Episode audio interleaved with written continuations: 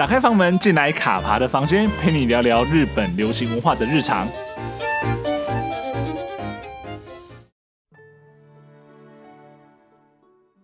Hello，我是卡帕。在日剧的世界里呢，有许许多多风格迥异的传说。例如，像是在刑侦剧中，你只要看到某个演员演出，就可以直接大胆的认定他就是凶手，把他抓起来呢，就能直接全剧终了。那也有一些作品呢，只要重拍，便会面临到收视爆炸的命运。这个真的是不胜枚举哦。而这些都市传说呢，有些或许是穿凿附会。当做大家茶余饭后的话题，然而有些却是宁可信其有，难以用科学证据来解释哦。因此，这些传说也成了不少人追剧时津津乐道的附加价值，同时也对于这些深陷其中的演员们捏一把冷汗。而即将呢，在今年春季档推出由松冈昌宏主演，已经迈向了第五季的家政夫山田园呢，便是其中一个现在进行式的都市传说。而在过去四季里面呢，他已经让不少共演的演员们呢，遭受到了各式的影响。有的人演艺生涯从此转向，也有人在戏剧之外遭受了无妄之灾哦。那今晚呢，我们就好好的回头来看看过去这四季间曾经演出这个系列作品的演员们呢，八字够不够硬？他们都遭遇了些什么吧？而他们又面临到了什么样子的山田园的诅咒呢？那我们就开始哦。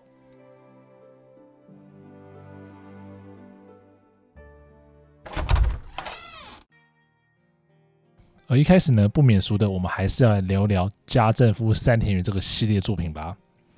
家政夫山田园呢，它是朝日电视台在二零一六年制作的作品哦。当时找来了 Tokyo 的成员松冈昌宏主演，演出了一位一切沉迷的家政夫山田元勋。他神出鬼没，往来于不同的雇主家中。那除了说料理三餐啊、洗衣服啦、打扫环境之外呢，他同时也会为雇主解决各式各样的家庭问题。那在解决这个问题的过程中呢，也发现了各个家族他们刻意隐藏的一些秘密哦。而这些内容呢，除了各种脑洞大开的恶搞，或是呢讽刺时事、向经典的作品致敬的桥段之外呢，每一节故事最重要的呢，都提供了不少实用的家政小知识哦，让家政夫山田园这部作品呢，可说是寓教于乐的典范。而原本只是深夜时段的小品，却因为好口碑而在两年之后推出续篇，而没想到呢，如今呢，已经将在今年的四月推出第五季了。那同时呢，也宣布了在新一季的时候呢，将由山本五香饰演的新人家政妇本甲屋素子加盟，而另外一位呢，从第三季便开始加盟的演员伊叶委会呢，也将续投，继续饰演了家政夫介绍所所长的外甥春田光一角。而新加盟的山本五香，其实是这一次话题的焦点哦，而这倒不是因为他本人的各式新闻与传闻，而是呢，家政妇山田园的魔咒。从第一季开始，每一季都会有一位女演员加盟演出新人家政妇的角色。然而，根据如今的都市传说，历来几乎所有演出这个角色的女演员，后续都会遭受到不小的波澜。久而久之，他们的遭遇变成了山田园的诅咒。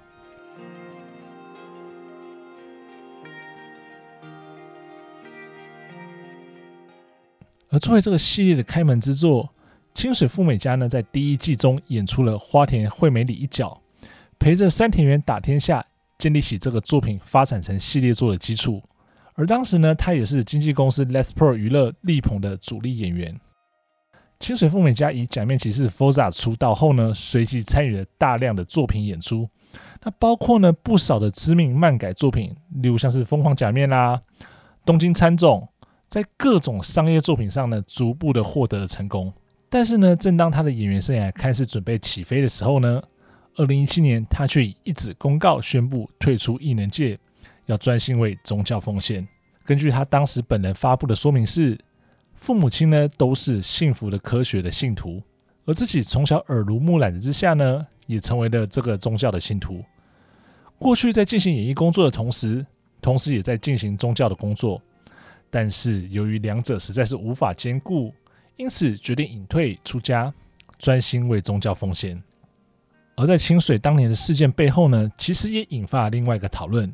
便是呢经纪公司 Lesper 娱乐存在疑似压榨艺人的事件。根据当时清水方面的律师指控，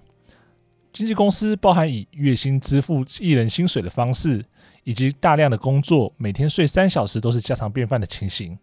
导致清水因此需要求助精神科医师的协助。而后来呢，也有人提到，当年当红的能年玲奈。也是因为与经纪公司 Lespro 娱乐翻脸而被封杀。当时许多的传言认为是能年单方面的毁约，打算自立门户。不过呢，在清水的事件之后呢，也引起了不少的舆论同情，认为当年能年会用这种方式离开经纪公司，恐怕呢也是在公司内遭遇了一些状况。而后来能年即便合约问题得到一个比较好的解决，也能逐步的回到了艺能界，但是呢，他的艺名呢，从能年改成弄，也没办法再继续使用当年以小孩女走红能年林奈这个艺名了。而后来清水富美加虽然退出了艺能界，但是没有停下戏剧与演唱的工作。她呢改名为青野美子，如今持续的参与了《幸福的科学》相关的影视作品的演出哦。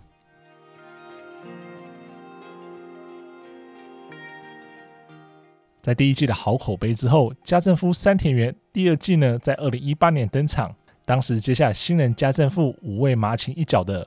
同样呢，也是被当时所属的经纪公司奥斯卡传播力捧的艺人刚力彩芽。然而在此之前呢，刚力彩芽却已经因为过度的曝光，加上呢参与了许多漫改或小说改编的作品演出，因为演技始终没有进步，而逐渐被冠上了原著破坏者的称号。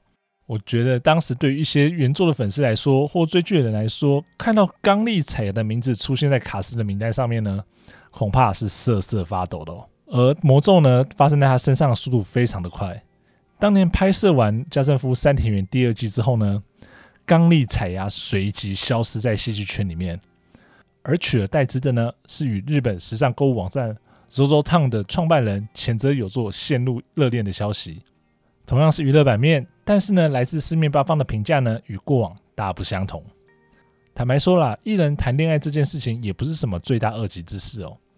然而呢，随后而来的高调宣爱与炫富，顾着谈恋爱而不愿意接受公司安排的工作等负面消息，也成为了娱乐版的内容，使得刚力彩芽的名声呢再次受挫。而原本呢一直支持他将资源挹注到他身上的经纪公司呢，也受不了了。后来呢，就传出了把他冷冻的消息，而这一冻就是一年多。刚力彩芽呢，直到了二零一九年的年末呢，才以客串的身份回到电视剧中哦。而当时呢，传说是因为刚力彩芽与前泽友作已经分手，因此才回来工作。然而，即便重新开始艺能活动呢，但是一点都不顺遂哦。在这之后，疫情笼罩的二零二零年间，他其实只接到了一部特别篇的作品后，又再次的销声匿迹哦。而他再一次成为媒体的焦点呢，是在二零二零年的八月宣布与奥斯卡传播解约，并建立个人工作室重新演艺活动。而他在独立之后呢，或许就是因为前面走过这个被冷冻、没有工作的这样的一段时间哦，他反而呢有所成长，也可能是因此呢更加珍惜能够演戏的机会。于是从去年开始呢，他陆陆续续接了一些作品哦。当然，比起奥斯卡那种不分青红皂白强推的策略，刚力彩芽在作品的选择上呢，显然是更加的谨慎，或者是说至少主导权在自己的手上。而他参与的作品也慢慢的变多了，选择的角色造型与设定也绝对是过去在奥斯卡期间呢绝对不会接的角色。而坦白说，虽然说以前对于这一个演员呢，其实是有蛮多的负面批评。但是呢，也不得不说，他独立之后重新回来演艺圈呢，演技明显的比过往好上了许多，而且呢是感受到有在进步的哦。那或许呢，也是因为过去的比较基期实在是太低了哦，所以只要有一点点的改进或改善，那样的感受都是特别的强烈。只是我觉得他这次的重新出发，真的不止在挑选的作品，甚至造型以及演技呢，坦白说都比过去在奥斯卡麾下好多了，所以还蛮期待他往后的发展哦。而第二季结束的隔年，二零一九年直接迈入了第三季了。第三季的家政夫山田园呢，新人家政妇恩田萌登场，而接过这支接力棒的呢是川龙李奈。只不过比起上面两位呢，川龙李奈的身上的诅咒，搞不好从他还在当偶像的时候就开始哦。从 AKB48 出道的川龙李奈呢，偶像之路其实走得并不顺遂。虽然有诸如笨蛋 Center 这样的立体人设呢，但是呢，他在事业上的运气呢，总是给人差了一点的遗憾哦。而他的偶像时期最大的磨难呢，便是握手会的袭击事件。这起事件呢，不仅让他留下了伤疤，而且好长一段时间是没办法工作的哦。而这件事件呢，其实也一定程度的让他决定从团体毕业，卸下了偶像这份工作。只不过呢，他离开了 Forty Eight 之后呢，反而在戏剧的领域大显身手。不管呢，像是初次参演晨间剧《大姐当家》，到今年上半年主演晨间剧《康康 Everybody》，或是呢参与大河剧《维托天东京奥林匹克故事》的演出，甚至是在民放台的作品，像是《科学怪人之恋》、岌岌可危的饭店、三年 A 班、BG 东京保镖二，或是电影《老师君主》中呢，他的演技呢毫无令人担心之处，反而更多的是安心。然而，这样子看似顺风顺水的人生，他的不幸呢，在演出家政夫三田园的期间呢，再次发生哦。当时呢，正在播出第三季家政夫三田园时，川龙李奈同时宣布了结婚与怀孕的消息。然而，这个原本应该是喜上加喜的消息，却在讯息发布后的五天就被文春泡了。当时呢，文春指出她的老公广濑智纪其实是一个脚踏两条船的渣男。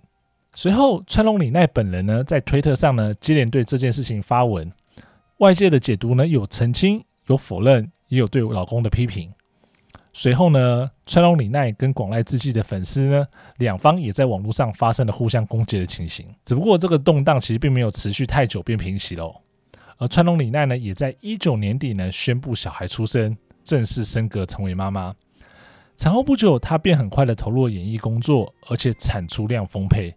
几乎每一季呢，都可以看到他以重要演出或客串的方式参与戏剧。虽然曾经不断的被击倒，不过呢，川龙李奈也是一次次的站了起来，以他的风格面对各种不同的挑战，当然也包括面对山田园带来的魔咒。